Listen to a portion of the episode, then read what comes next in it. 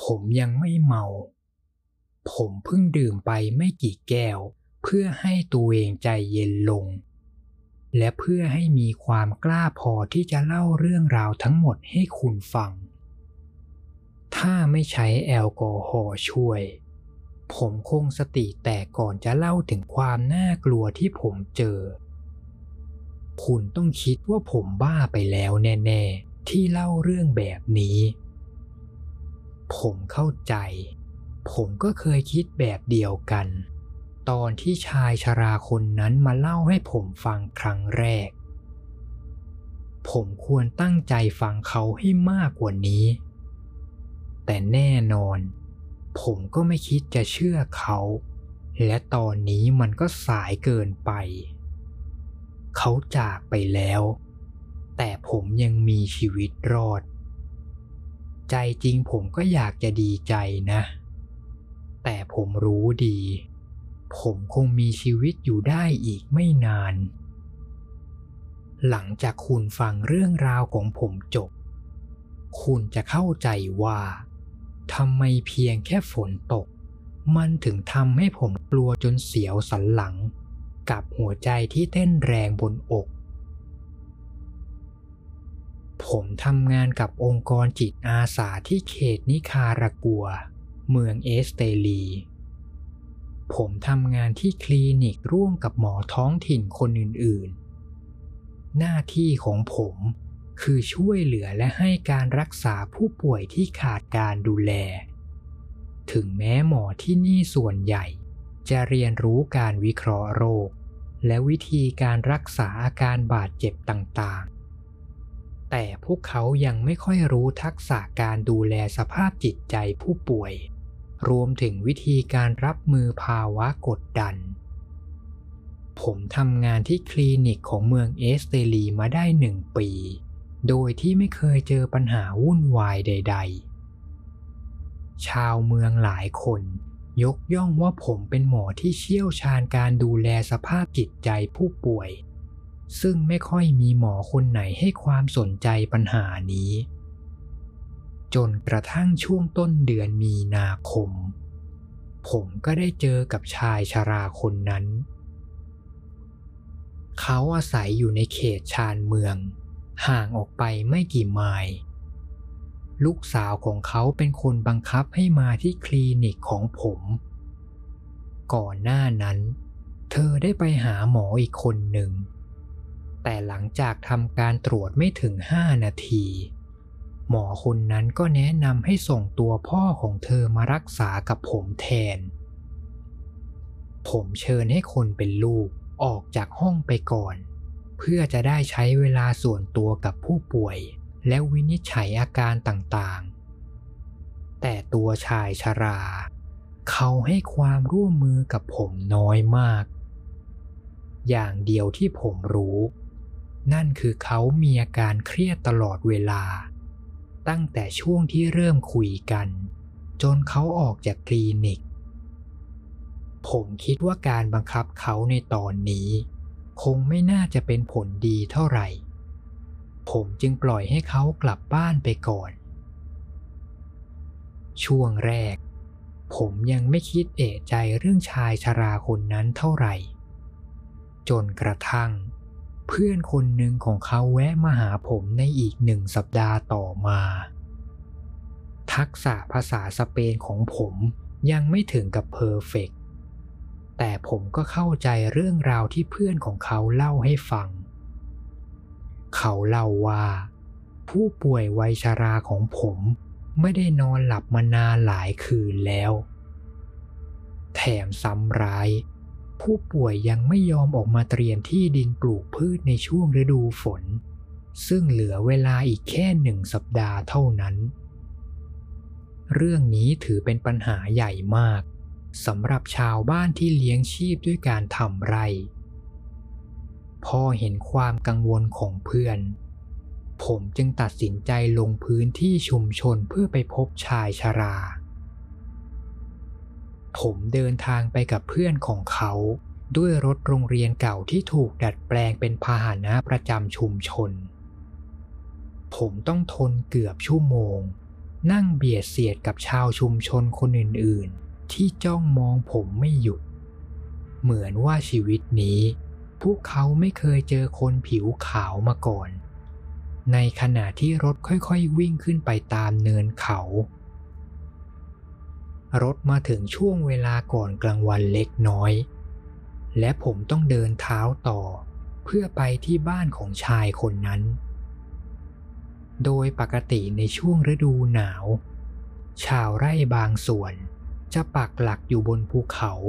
เพื่อจะได้เฝ้าดูพืชพันธุ์ในพื้นที่ของตน และบ้านของผู้ป่วยของผมก็อยู่บนภูเขาเช่นกัน ชายชาราตกใจมาก เมื่อเห็นผมมาหาถึงบ้าน แต่โชคดีที่มีเพื่อนของเขาช่วยเคลียร์ให้สถานการณ์ราบรื่นขึ้น ระหว่างที่เพื่อนกำลังพูดกล่อมเขา ผมก็แอบสังเกตอาการไปด้วย ดวงตาของเขาแดงก่ำและมีรอยคล้ำใต้ตาชัดเจน เหมือนไม่ได้นอนมาหลายคืน เขาดูกระสับกระส่าย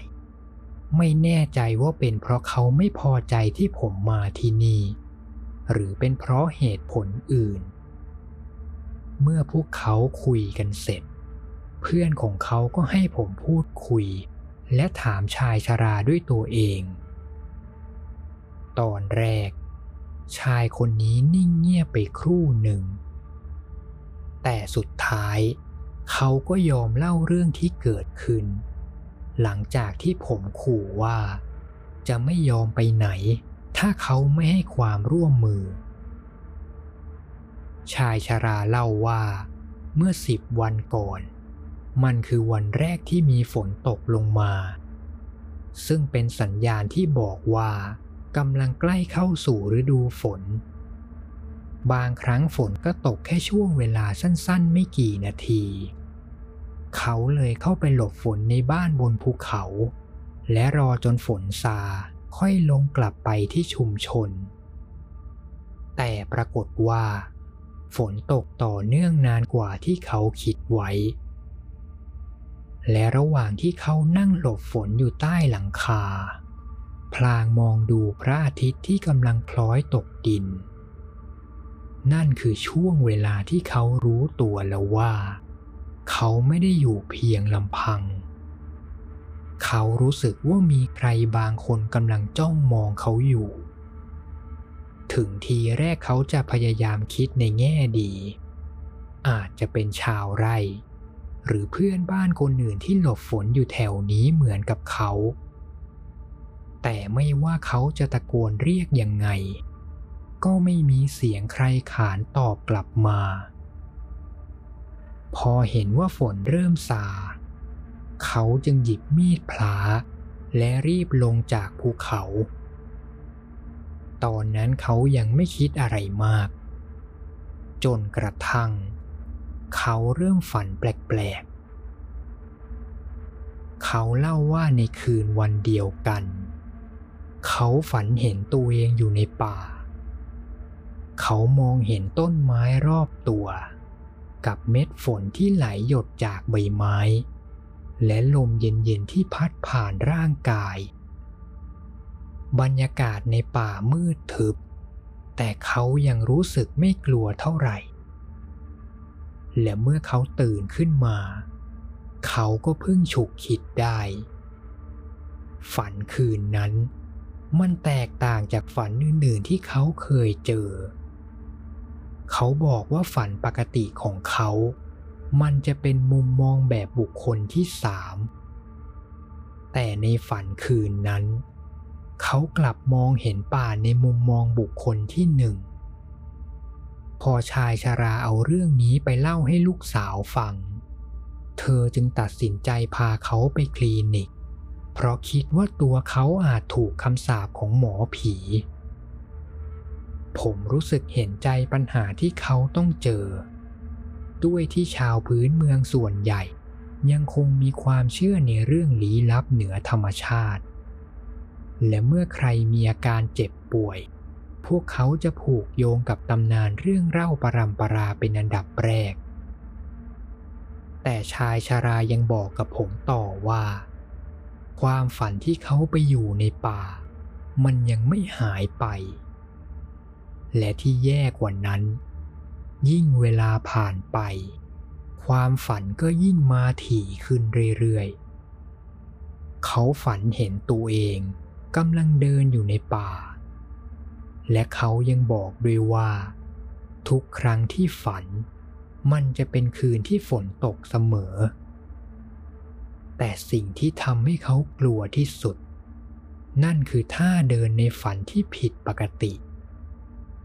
เขาบอกว่าลักษณะการเดินในฝันของเขา มันเหมือนกับท่าเดินของสัตว์ป่า ความฝันดำเนินต่อเนื่องแบบนี้มาเรื่อยๆ จนกระทั่งไม่กี่คืนต่อมา เขาเห็นตัวเองในฝัน เดินเข้ามาในคอกหมูของตัวเอง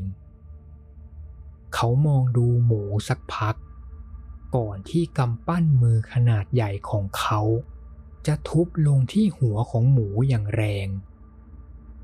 ชายชาราเล่าด้วยเสียงที่สั่นกลัวว่ากำปั้นนั้นมีขนาดใหญ่พอๆกับหัวหมู และมือนั้นบีบกระโหลกมันจนแหลกเละคามือ นั่นจึงทำให้เขารู้ตัว ภาพในฝันทั้งหมด มันไม่ใช่ตัวเขา แต่มันคืออะไรบางอย่าง บางอย่างที่กำลังออกล่าเหยื่อในป่า ไม่ว่ามันจะเป็นตัวอะไร แต่มันมีพละกำลังที่สามารถฆ่าหมูด้วยกำปั้นทุบเพียงครั้งเดียวกำปั้นที่ใหญ่โตน่ากลัวของมัน หลังจากความฝันนั้น ชายชราก็ไม่กล้านอนอีกเลย เพราะเขากลัวภาพต่อไปที่จะต้องเห็น ผมจึงปลอบเขาไปว่า ความฝัน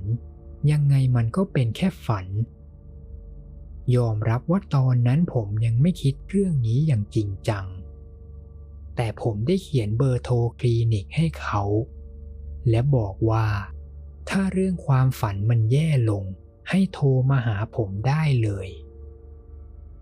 ผมรู้สึกได้ เขาผิดหวังมากที่ผมไม่เชื่อเขา แต่พอคิดย้อนไป ถ้าคุณเป็นผม คุณก็คงไม่เชื่อเหมือนกันใช่ไหม มีแต่คนที่สติไม่สมประกอบเท่านั้น ถึงจะเชื่อว่าความฝันเป็นเรื่องจริง ผมถึงไม่แปลกใจ ถ้าตอนนี้คุณยังไม่เชื่อสิ่งที่ผมเล่า ไม่เป็นไรครับ ผมไม่โกรธ ผมหวังแค่ว่า พอเล่าถึงตอนจบ อย่างน้อยคุณจะเข้าใจผมมากขึ้น และผมหวังว่าชะตาชีวิตของผม จะไม่ลงเอยเหมือนกับชายชราคนนั้น โอ้ ขอโทษครับ ผมนอกเรื่องไปหน่อย ผมกลับมาที่เมืองเอสเตลีพร้อมกับเรื่องนินทาใหม่ล่าสุดให้กับเพื่อนร่วมงาน มันไม่มีจริงหรอกครับ ไอ้จัญญาบันความลับระหว่างหมอและคนไข้ ไม่ว่าจะอาชีพไหน ก็มีเรื่องให้นินทาได้ทั้งนั้น ผมไม่รู้สึกถึงความผิดปกติในเรื่องที่ชายชาราเล่าแม้แต่น้อย ผมคิดแค่ว่า เขาแค่จินตนาการมากเกินไป และไม่มีอะไรมากกว่านั้น และหลังจากวันนั้น เขาก็ไม่เคยโทรหาผม จนผมคิดว่า ความฝันของเขาน่าจะหายไปแล้ว แต่เมื่อเวลาผ่านไป 4-5 วัน พยาบาลคนหนึ่งก็มาแจ้งว่า มีคนฝากข้อความเสียงถึงผมในโทรศัพท์ และไม่ใช่ใครที่ไหน เขาคือชายชาวไร่คนนั้น ผมเดินไปที่หลังคลินิก และกดฟังข้อความที่ฝากไว้ แต่พอฟังจบ ผมต้องกดฟังอีกครั้ง และอีกครั้ง ยิ่งผมฟังเท่าไหร่ หัวใจของผมก็ยิ่งเต้นแรงขึ้น ผมจะเล่าตามสิ่งที่ผมได้ยินนะครับ อาจจะแปลผิดไปบางส่วนก็ต้องขออภัยด้วย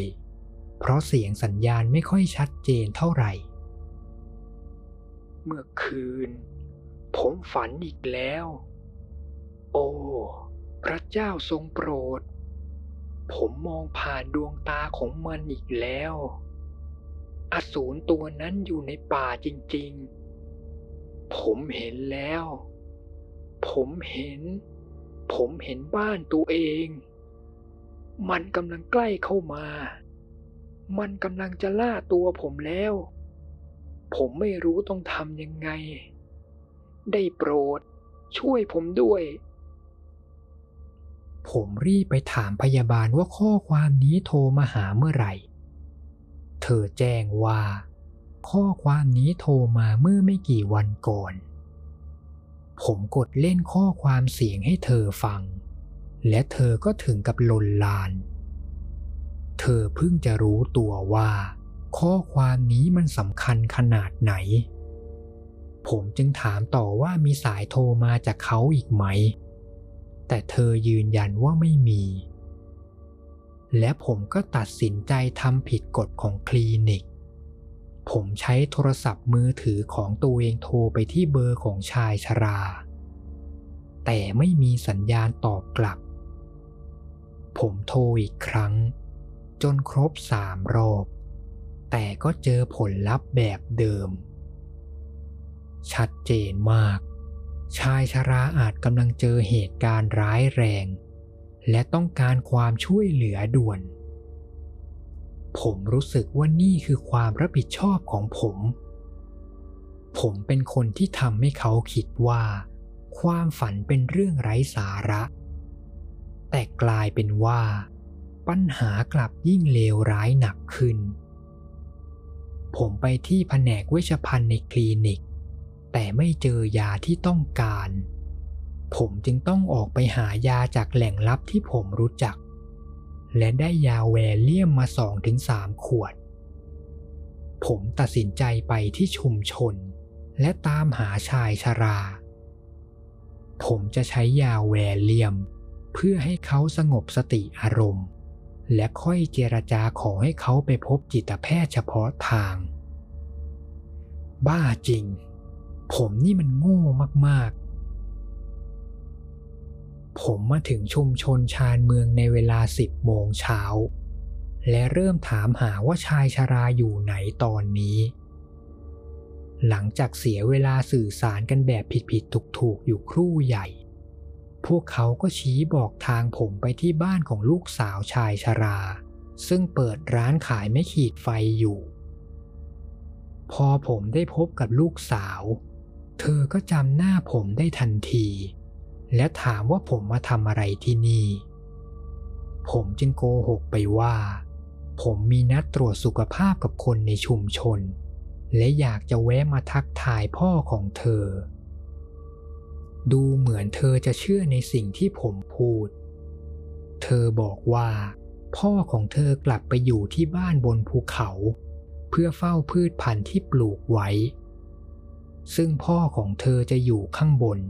จนกว่าจะถึงช่วงเก็บเกี่ยวผลผลิต ตอนนั้นเป็นเวลาบ่ายโมง ผมจึงต้องจำใจขึ้นภูเขาไปที่บ้านของชายชรา ผมพยายามทบทวนความจำตัวเอง ตอนที่เพื่อนของชายชารานำทางผมมาที่นี่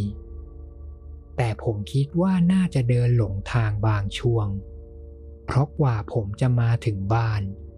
มันก็เป็นเวลาบ่ายสามกว่าแล้ว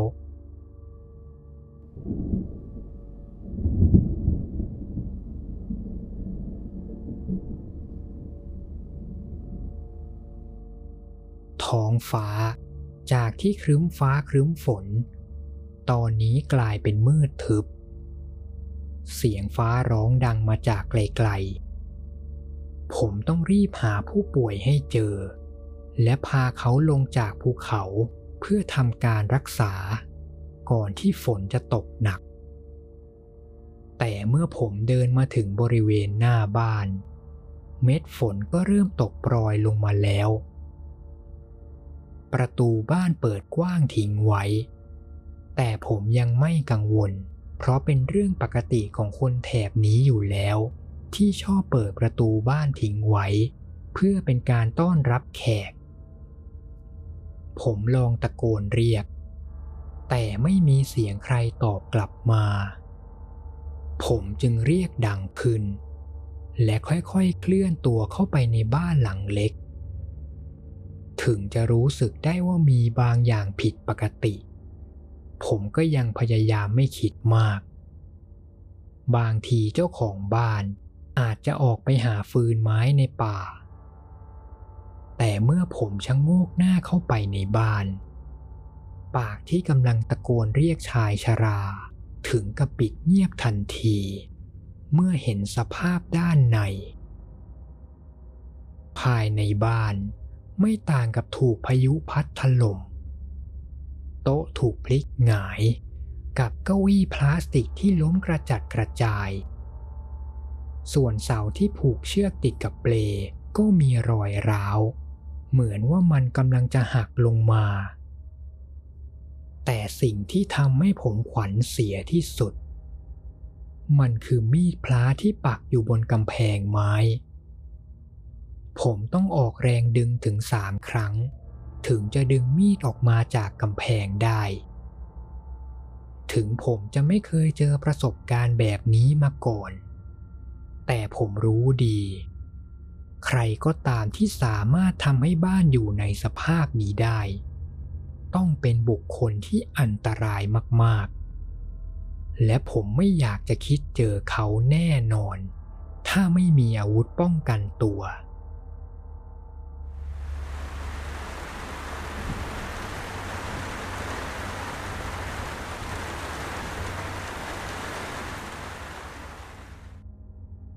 เสียงฝนที่เทลงมาอย่างหนักทำให้ผมละความสนใจออกจากห้องชั่วคราว ผมมองออกไปด้านนอกผ่านประตู และเห็นฝนที่ตกลงมาอย่างหนัก จนมองเห็นวิสัยทัศน์ได้ไม่ไกลนัก ตอนนี้ไม่มีทางที่ผมจะลงจากภูเขาได้ ผมต้องรออยู่ในนี้ จนกว่าฝนจะซา ผมใช้เวลาระหว่างนี้สำรวจภายในบ้านขนาดเล็ก ดูเหมือนเขาจะใช้เปลเป็นเตียงนอน บนผืนมีก้อนหินกับแผ่นเหล็กสองแผ่น และก้อนถ่านวางอยู่ด้านใต้ตรงนี้น่าจะใช้เป็นเตาขนาดเล็ก บ้านหลังนี้ไม่ต่างกับบ้านหลังอื่นๆในชุมชน พื้นบ้านยังเป็นพื้นดิน และพอก้มสำรวจใกลๆ ผมเพิ่งเห็นว่าบนพื้นมีรอยแปลกๆ คล้ายอุ้งเท้าสัตว์ และเมื่อมองตามรอยเท้าไปเรื่อยๆ ผมก็เห็นรอยเท้าเข้ามาจากประตูหน้า พอกลับมาสำรวจประตูอีกครั้ง ตรงขอบประตู ผมเห็นเล็บมือมนุษย์จำนวนสามชิ้น ไม่ผิดแน่ นี่มันเล็บของชายชราคนนั้น มีอะไรบางอย่างเข้ามาในบ้าน และเกิดการต่อสู้ข้างใน ชายชราถูกทำร้าย และถูกลากตัวออกไปผ่านประตู ส่วนเล็บที่ฝังอยู่บนขอบประตู น่าจะเกิดในช่วงที่เขาพยายามขัดขืน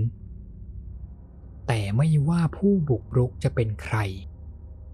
เขาคนนั้นมีพละกำลังที่เหนือกว่ามาก ถึงขั้นทำให้เล็บมือที่จิกบนประตูหลุดออกได้ ผมยังจำได้ดี ตอนนั้นผมตกใจขนาดไหน ถึงแม้ข้างนอกยังมีฝนตก แต่ผมไม่อยากอยู่ในบ้านสภาพใกล้พังหลังนี้อีกต่อไปแล้ว ฝนข้างนอกเริ่มซาลง พอให้ผมมองเห็นสภาพแวดล้อมด้านนอกชัดขึ้น ตอนนี้ผมน่าจะมองเห็นในระยะ 30 เมตร เส้นทางที่ผมใช้เดิน กลายเป็นมีน้ำไหลทะลักลงมา ดูเหมือนน้ำฝนจากยอดเขา จะไหลสะสมลงมา จนเป็นเหมือนน้ำตกขนาดเล็ก ถ้าผมเดินลงตอนนี้ คงเสี่ยงลื่นล้ม หรืออาจถึงขั้นพลัดตกเขาได้ ผมคงทำอะไรไม่ได้ นอกจากรอจนกว่าฝนจะซากว่านี้ ฝนยังคงตกต่อเนื่อง จนเข้าสู่เวลากลางคืน ผมใช้เวลาระหว่างนี้ หยิบมีดขึ้นมาจับเล่น มันเป็นมีดที่ออกแบบสำหรับตัดฟืน ผมวางมีดลงที่หน้าประตู และนั่งลงบนเปล พร้อมกับฟังเสียงฝนที่กระทบบนหลังคา ผมเผื่อใจไว้แล้วว่า ผมอาจต้องติดอยู่ในบ้านหลังนี้จนถึงเช้า ผมลุกขึ้นจากเปลเป็นรอบที่ห้าเพื่อออกไปดูสถานการณ์ว่า ฝนใกล้จะสงบลงหรือยัง แต่สิ่งที่ผมเห็น มันแย่กว่านั้น ผมสาบานเลย ผมเห็นอะไรบางอย่างอยู่ในป่า มันไม่ขยับขยื่นและมันไม่ใช่แค่เงาต้นไม้แน่ ๆ เสียงหายใจของผมดังขึ้น เมื่อเริ่มคิดถึงสิ่งที่ชายชาราเล่าไว้ ผมยืนตัวแข็งทื่อหน้าประตู มองดูร่างบางสิ่งบางอย่าง ที่ยืนนิ่งอยู่หลังต้นไม้ ท่ามกลางเงามืดในป่า รูปร่างของมันเหมือนร่างมนุษย์ผู้ชาย แต่ผมไม่แน่ใจว่าเขาหันหน้ามาทางผม หรือหันไปอีกทาง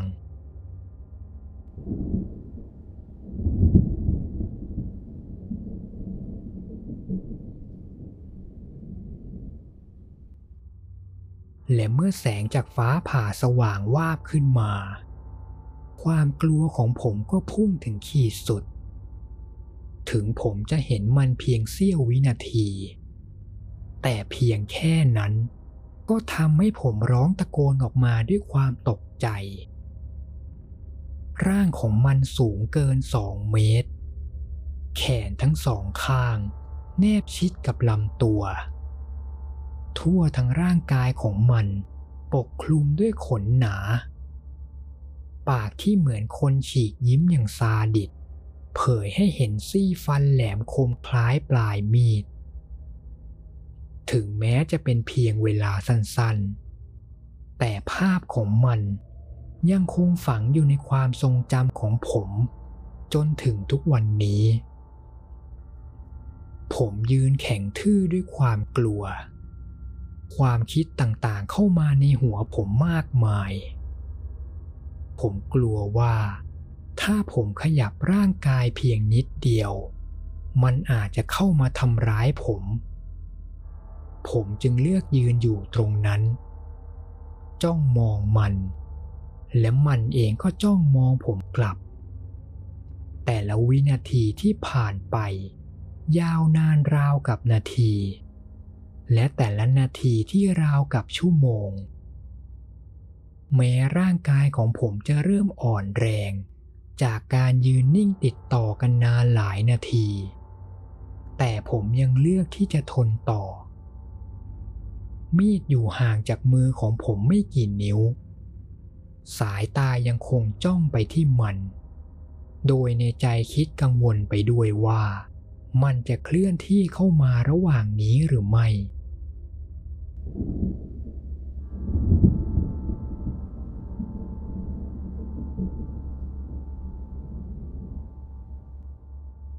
และเมื่อแสงฟ้าผ่าส่องสว่างขึ้นอีกครั้ง ปรากฏว่าร่างของมันหายไปแล้ว การที่เห็นมันในครั้งแรก ก็ถือว่าแย่มากแล้ว แต่เมื่อมันหายไป การที่ไม่รู้ว่ามันหายไปไหน ยิ่งทำให้ความกลัวของผมเพิ่มขึ้นเป็นร้อยเท่า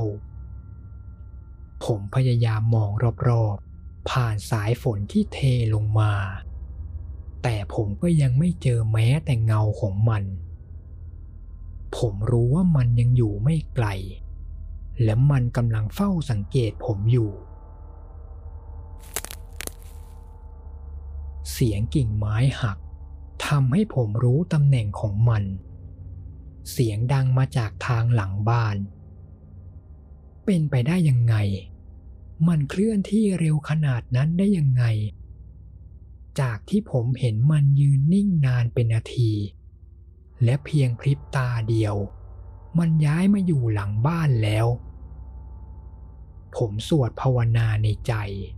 ทั้งที่ผมไม่เคยทำมาก่อน ผมขอให้ตัวเองรอดชีวิตออกจากบ้านหลังนี้ ผมทำอะไรไม่ได้เลย นอกจากสวดภาวนา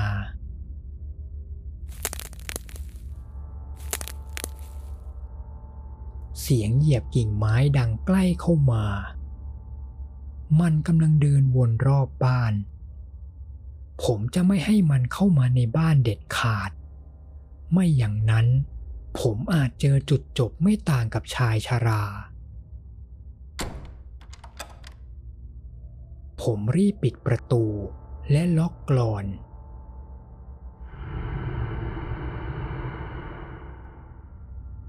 ผมได้ยินเสียงอสุรกาย หายใจอยู่ด้านหลังประตู ห่างออกไปเพียงไม่กี่นิ้ว หัวใจของผมเต้นแรงจนเหมือนกำลังจะระเบิด อสุรกายกระแทกประตู แต่โชคดีมาก ที่ประตูยังต้านแรงของมันไว้ได้ ไหล่ของผมที่ช่วยดันประตู รู้สึกได้ถึงแรงกระแทกอันมหาศาล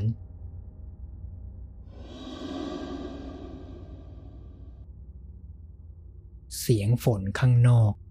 กลายเป็นเพียงเสียงซาเบาๆ กับเสียงร้องทุ้มต่ำผิดมนุษย์ที่กำลังเคลื่อนห่างออกไปจากบ้าน และผมก็ย้อนนึกถึงเรื่องเล่าของชายชราอีกครั้ง เขาฝันถึงอสุรกายแค่ช่วงที่ฝนตก แสดงว่าอสุรกายตัวนี้มีความเกี่ยวข้องกับฝน หรือมันอาจจะปรากฏตัวแค่ช่วงที่ฝนตก ผมทนรอเงียบๆเพื่อฟังเสียงฝนที่เบาลง จนเหลือเพียงเสียงหยดน้ำบนหลังคา ผมถึงตัดสินใจลงจากภูเขา ท่ามกลางความมืด เพราะถ้าผมเสี่ยงรอจนฝนตกลงมาอีกรอบ ไอ้ตัวนั้นมันต้องกลับมาหาผมอีกแน่ ๆ ผมจึงเลือกที่จะลงจากภูเขาทันที ถึงแม้จะลื่นล้มไปหลายครั้ง แต่สุดท้าย ผมก็ลงมาจนถึงชุมชนได้ มีชาวบ้านใจดีพาผมเข้ามาพักในบ้านของเขา แต่ไม่ว่าเขาจะถามผมอะไร ผมก็ไม่คิดจะปรีปากพูดแม้แต่คำเดียว เพราะผมรู้ดี ถ้าผมพูดออกไปตอนนี้ ผมคงกลัวจนสติแตกแน่ ๆ ผมตาสว่างตลอดทั้งคืน และขึ้นรถเมล์เที่ยวแรกกลับเข้าเมืองในเช้าวันต่อมา พวกคุณคงสงสัยใช่ไหมล่ะครับ ว่าทำไมผมยังกลัวอยู่ ทั้งที่ผมหนีออกมาได้ และไม่ได้กลับไปที่ภูเขาอีกแล้ว นั่นก็เพราะ ในคืนต่อมา คืนที่ผมนอนหลับไป พร้อมกับเสียงฝนตกด้านนอก ผมฝัน ผมฝันเห็นมัน ผมฝันเห็นบางอย่างที่เคลื่อนไหวอยู่ในป่า มันเอามือข้างหนึ่งจับต้นไม้ และผมเห็นมือที่เต็มไปด้วยขนหนา ฝ่ามือของมันใหญ่โต ขนาดที่จับได้ทั้งลำต้น มันปีนป่ายขึ้นไปบนยอดต้นไม้ ด้วยร่างกายที่ใหญ่โตของมัน และก้มมองดูผืนป่ารอบๆ ราวกับเป็นอาณาจักรของมัน ก่อนที่มันจะเงยหน้าขึ้น และมองตรงไปข้างหน้า สิ่งที่ผมเห็นผ่านดวงตาของมัน มันคือเมืองเอสเตลีอสูรตัวนั้นกระโดดลงพื้น และออกเดินตรงไปทางนั้น มันกำลังมาหาผม ชายชราพูดถูกมาตลอด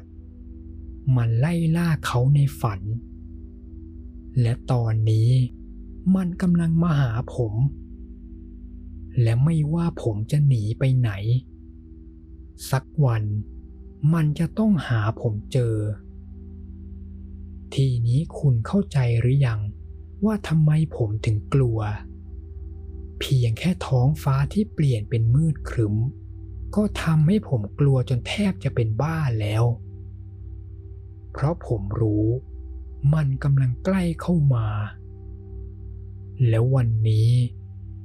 มันเป็นวันที่ฝนตกหนักที่สุด thank you